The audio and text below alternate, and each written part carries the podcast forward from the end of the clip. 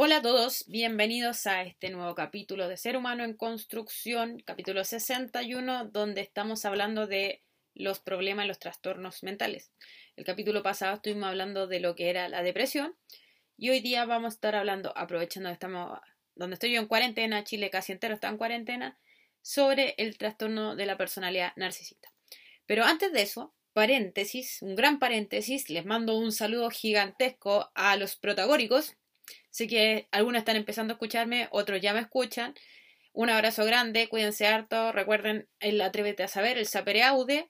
¿Quiénes son los protagóricos? Para quienes escuchan y no saben de qué estoy hablando, son el curso el tercero A del RCB, eh, curso que tengo por primera vez este año y con el que estoy compartiendo y haciendo clases de filosofía.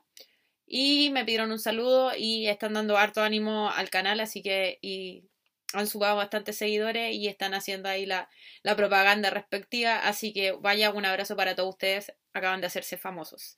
Eh, nos vemos el próximo viernes, no lo olviden. Entonces, cerrando ese paréntesis, que era muy importante, tenía que cumplir con ese propósito, vamos a esta tarde de sábado, día 17 eh, de abril.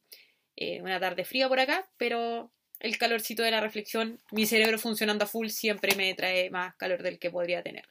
Bien, hoy día vamos a hablar sobre la personalidad narcisista. Em, es difícil, es un tema que no es fácil, es complejo. ¿Por qué? Porque, como hablé hace mucho tiempo atrás, creo que en el capítulo Hombres de Honor estamos inmersos hoy en día en lo que es una sociedad narcisista. Como decía Eric Fromm, vivimos en un narcisismo colectivo.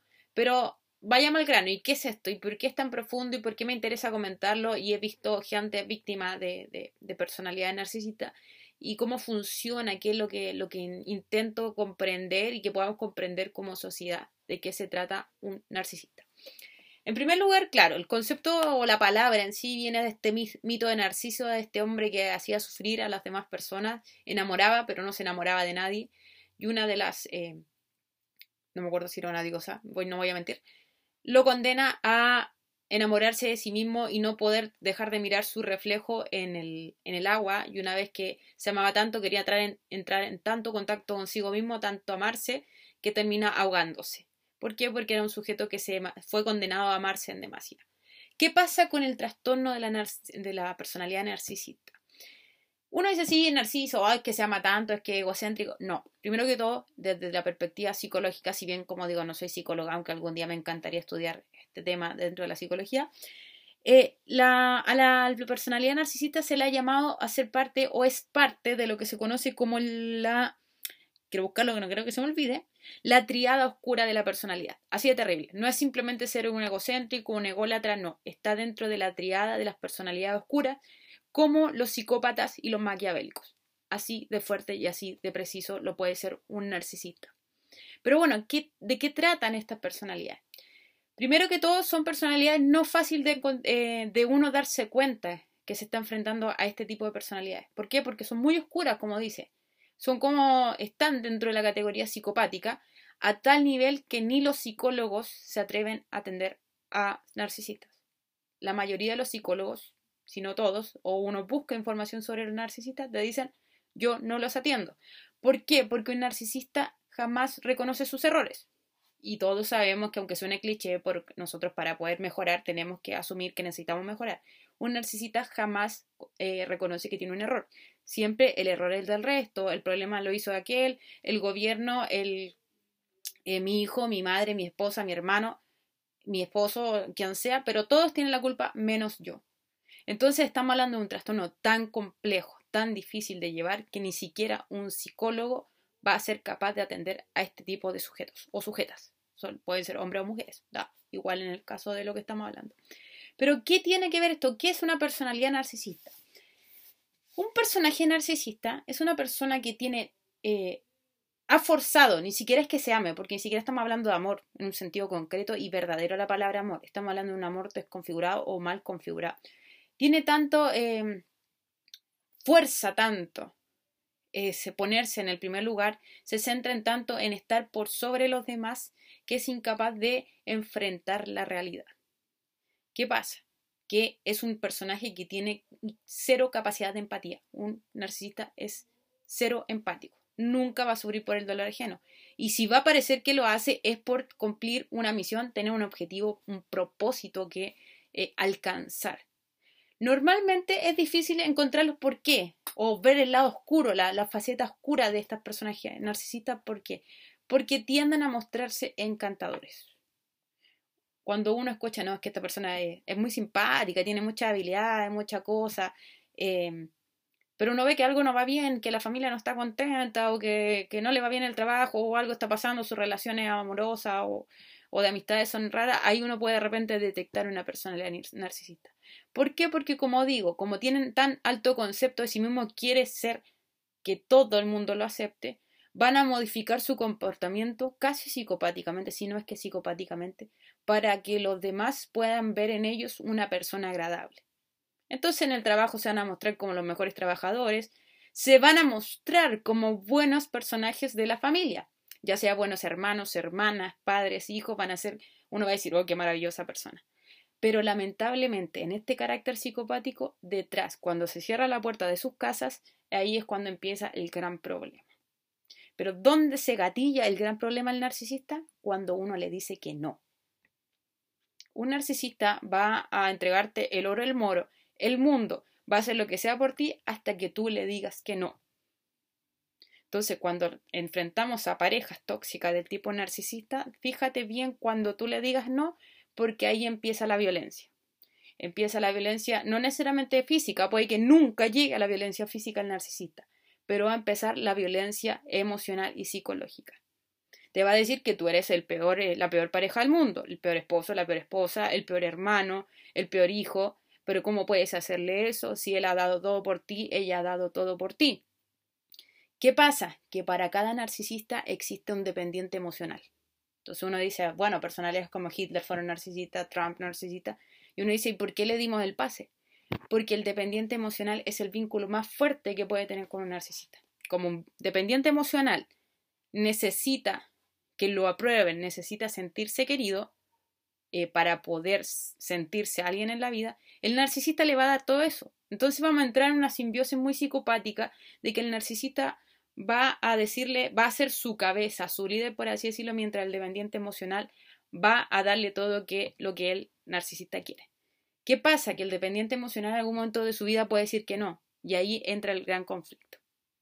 ¿Por qué? Como digo, primero que todo empieza el ataque, luego empieza la victimización, empiezan las frases de si no fuera por mí, tú no serías tal persona, si tú no fuera por mí, tú estarías en la calle, si no fuera por mí, eh, yo he hecho tanto por ti, tú me pagas así. Empieza este lavado de cerebro para que la otra persona que está con el, con el narcisista se sienta culpable. El vínculo más grande que tiene el narcisista o la manera de más controlar que tiene hacia otra persona, el narcisista, es la culpa. ¿Qué pasa? Como normalmente el que está relacionado fuertemente con el narcisista es un dependiente emocional, la culpa se lo come por dentro. Y digamos las cosas como son. Vivimos en una sociedad culturalmente muy culposa. La cultura judeo-cristiana, como decía Merlí, eh, es muy, vive de la culpa. Y no es el cristianismo, porque Cristo no viene a echar culpas, es la cultura cristiana. Los grandes representantes del cristianismo vinieron a echar culpas y todo es pecado y todo es malo. ¿Qué pasa? Que en este tipo de sociedad un dependiente emocional que vive con un narcisista tiene que vivir con la culpa de la sociedad, con la culpa que con el que está conviviendo y se hace una víctima muy triste, muy difícil de salir de ese lugar. Eh, que no creo que se me olvide nada. Eh, eh, viene la hablamos de la violencia. Ah, y la manipulación del narcisista es tan grande que puede que te trate pésimo, pero si necesita conseguir algo, te va a tratar como una diosa, como un dios. Entonces, cuando la gente se da cuenta que está enfrentándose a un narcisista, podemos hacer el ejercicio. Me he enfrentado mucho a un narcisista y he hecho el ejercicio. Que cuando necesitan algo, cuando tú eres parte de lo que necesita para alcanzar su objetivo, tú eres la reina del mundo, tú eres el rey del mundo. Pero una vez que alcanzó ese objetivo, te va a lanzar a la basura como un papel viejo.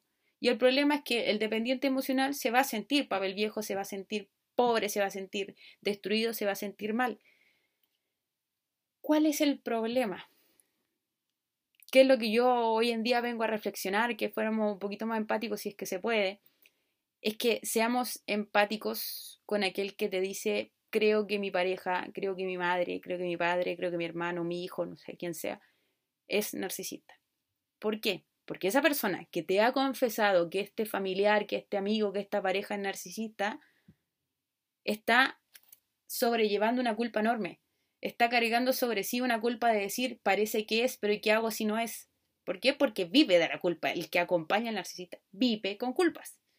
Cuando esta persona se atreve a decírtelo, sale de ese pozo de donde está viviendo y te dice, creo que esta persona es narcisista porque me hace esto, lo otro, aquello, lo peor que puedes hacer cuando alguien te confiesa que vive con un narcisista o que se relaciona con un narcisista, lo peor que puedes hacer es decirle, no creo, si es tan simpático, si es tan simpática, tan amoroso, tan amorosa, si es tan alegre, ¿cómo tú vas a poder decir eso? ¿Por qué? Porque a esa víctima tú la vas a hundir y esa víctima no sale más de ahí. ¿Cuál es el problema? Vuelvo a insistir, es que el narcisista se va a mostrar maravilloso, como necesita ser amado por todos, porque su valía está en que ser respetado, ser amado, va a ser muy obediente en su trabajo, va a ser el empleado modelo, va a ser la persona, el ciudadano modelo. Pero cuando algo no le agrada, lo va a despreciar desde su vocabulario hasta su manera de actuar. Entonces, todo lo que no cabe en lo que él le agrada, como es ciudadano modelo, todo lo que no es como él quiere, como ella quiere, es desechable. Y como no tiene empatía, da lo mismo si es persona, amigo, perro, gato, libro, todo es desechable, todo aquello que no le sirve. Es por eso que eh, son personas peligrosas, están dentro de la categoría psicopática, porque puede que sí, no maten a nadie, pero viven eh, mostrando algo que no son. Y el que vive con ellos, la víctima en este caso, vive con la culpa enorme. ¿Por qué? Porque hay días que se el, el, el narcisista se va a levantar feliz de la vida, va a decir que todo está bien, y la otra persona va a estar contento porque sí es un buen día. Pero probablemente el narcisista algo esté planeando y que por eso se levantó tan contento y tan feliz, por eso la vida tiene tanto sentido. Pero si hay algo que no le gusta, va a dejar el desastre. Entonces, no te atrevas no te atrevas si tienes algún conocido narcisista a celebrar tu cumpleaños cerca de esa persona, porque va a ser lo importante por ser el centro del universo, por echarte a perder tu cumpleaños. No te atrevas a decirle que no a un narcisista porque si no va a quedar el desorden. O sea, estoy diciendo, hay que hacerlo igual, pero digo no te atrevas en el sentido de que vamos a tener que enfrentar consecuencias cuando le decimos al narcisista que no. O sea, digamos las cosas como son.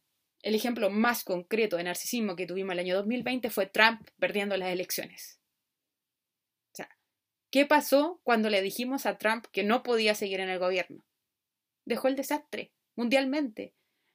O sea, lo cerraron hasta, hasta Twitter porque desastre mundial.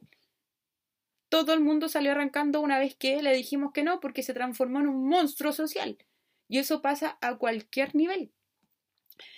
Em, ah, y finalmente, respecto a estos narcisistas, es que en las relaciones románticas, normalmente cuando la otra persona se quiera ir porque ya está cansado, porque ya no da más, el narcisista le va a decir, es que yo no puedo vivir sin ti. No me dejes porque me vas a abandonar y qué va a ser de mi vida sin ti. Créame que sí. El narcisista está diciendo la verdad. No puede vivir sin ti. Pero no puede vivir sin ti porque está profundamente enamorado de ti. No puede vivir sin ti porque el narcisista necesita a quien controlar. No puede vivir solo. Un narcisista jamás va a vivir solo. Necesita a alguien a quien manipular, a quien hacer objeto de su superioridad, supuesta superioridad. Entonces, cerrando el capítulo de hoy, tengamos ojo con las gente que son víctimas de narcisismo, sobre todo en cuarentena, porque vivir encerrado con un narcisista es una cosa terrible. Imagínense estar al alero de esa persona 24 por 7, estar atendiendo su gusto, su necesidad, y si tú no lo tratas bien, su vida se vuelve un infierno. Entonces, ojo con la víctima de narcisismo. Y para, ahora sí que cierro, he cerrado muchas veces, pero ahora sí que cierro, eh, ayudemos a las víctimas del narcisismo. ¿Por qué? Porque vivir con esa culpa es difícil. Los familiares, por ejemplo, hijos o hermanos o parejas de narcisista, necesitan alejarse de esa persona porque es una persona tóxica en todo sentido de la palabra que no va a cambiar. No hay cambio para un narcisista. ¿Qué pasa? Cuando, por ejemplo, un hijo tiene una madre narcisista, el hijo va a querer alejarse de ella, no va a querer estar con esa, esa persona, con esa madre. ¿Qué pasa? Que la sociedad le dice, no, pero ¿cómo tú no vas a amar a tu madre? Si es tu madre, tienes que quererla. Pero ese hijo ha estado hasta el cansancio entendiendo que no puede convivir con esa persona, que le hace daño. Entonces, en nuestra calidad de ser humano, seamos empáticos cuando hay veces que hijos, hijas, hermanos, padres, abuelos, etcétera, se han alejado de una persona y no quieren seguir esa relación.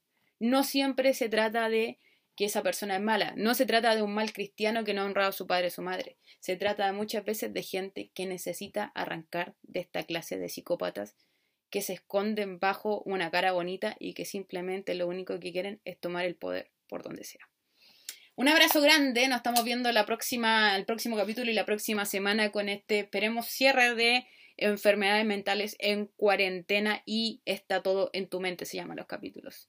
Un abrazo grande, saludo a todos los que me escuchan y recuerden que aquí encontramos lo que quieran reflexionar, lo que quieran idear, confesar, comentar a través del diálogo, la conversación y la reflexión porque simplemente somos seres humanos en construcción como me solicité, me, aconsejaron mis alumnos, eh, suscríbanse ahí, aprieten la campanita para que les lleguen más notificaciones cuando suba un capítulo. Un abrazo grande, nos vemos.